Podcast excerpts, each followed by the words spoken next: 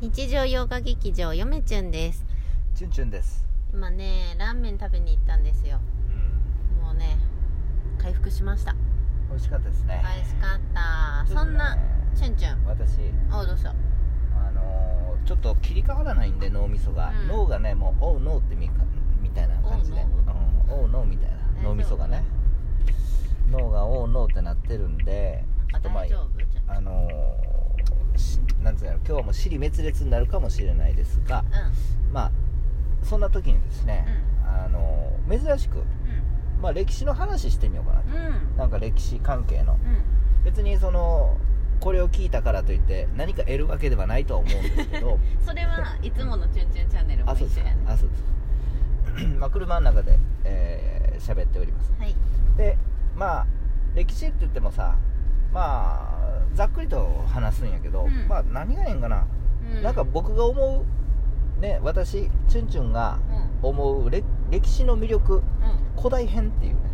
古代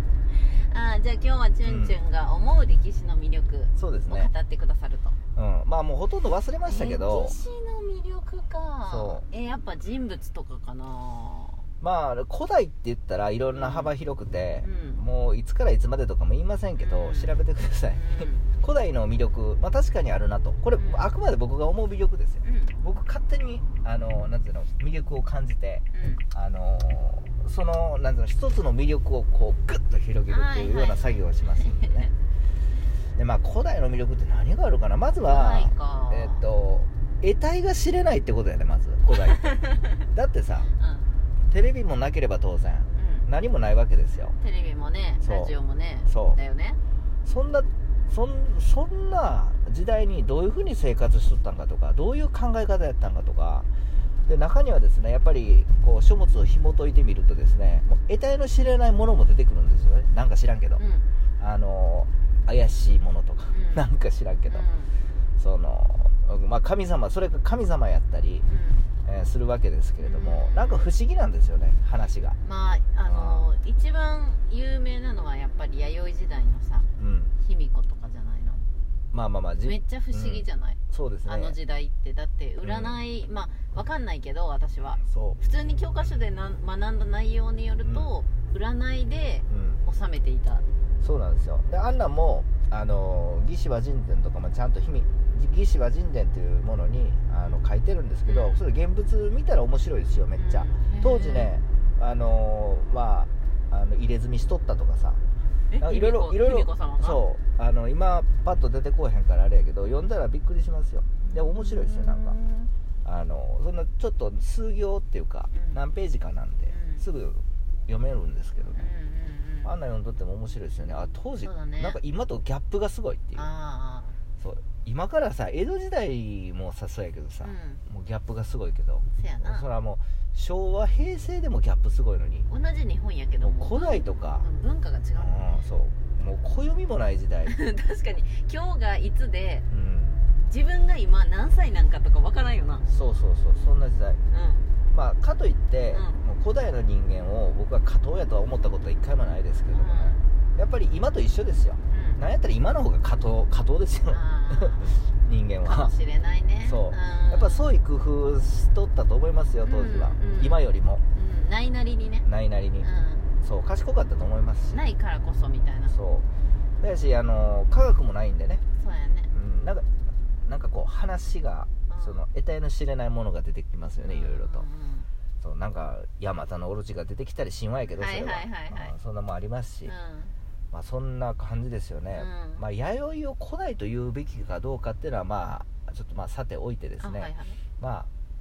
どうでしょう、まあ、弥生とか縄文自体があんまり好きじゃない人はう、んあの別にいいんですよそれで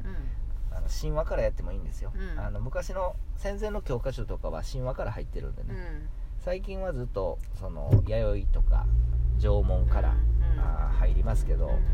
そうなんかマンボマンモス出てきそうな時代からね あのまあれでしょ氷河期からスタートよね確か一まあ番な最初ナウマンゾウとか出てきますけどそうクロマニヨン人とかやそうろそう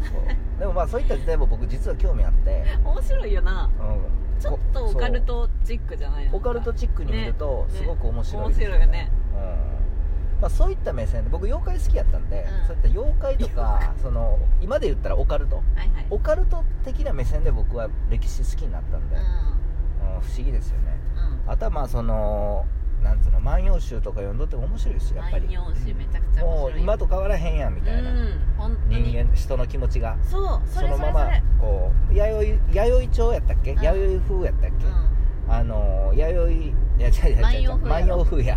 万葉風っていうんやそうやっぱりもうストドストレートですよねやっぱんりあんまりうんこうなんか掛け言葉とか使わずに和歌ねうんそう和歌でこう七五七七ねもうまっすぐ誰が聞いてもあそういう意味ねって分かる言葉で伝えるそうなんでうすまあああいうのも見とってもやっぱりちょっと得体の知れないようなものがん出てきそうですよねうんなんかまあ当時の人って大体空眺めてるよね空か山眺めてるよねうん空か山流れてあ眺めてうん遠くにいる人のことを思ってるよね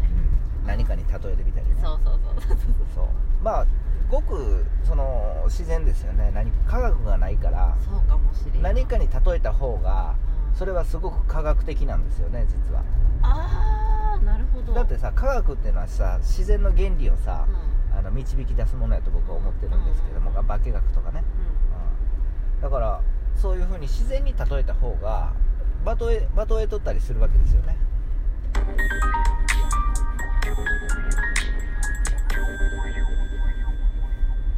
なぎチャンネルです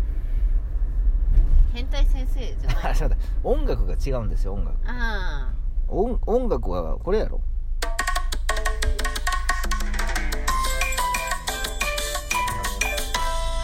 変態先生あ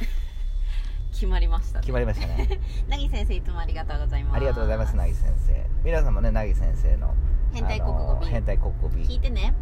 うん、僕こんなこんなねあうのん「チュンチュンチャンネル」よりもちゃんと本格的なんで、本格的な国語の授業がそう聞けそうますそうそうお願いしますでえーっとまあそういった古代の ね魅チュ力ンをチュンは古代の魅力を語っている歴史の古代の魅力をねあのーんなんつうのもう脳知識で話してるわ けですよ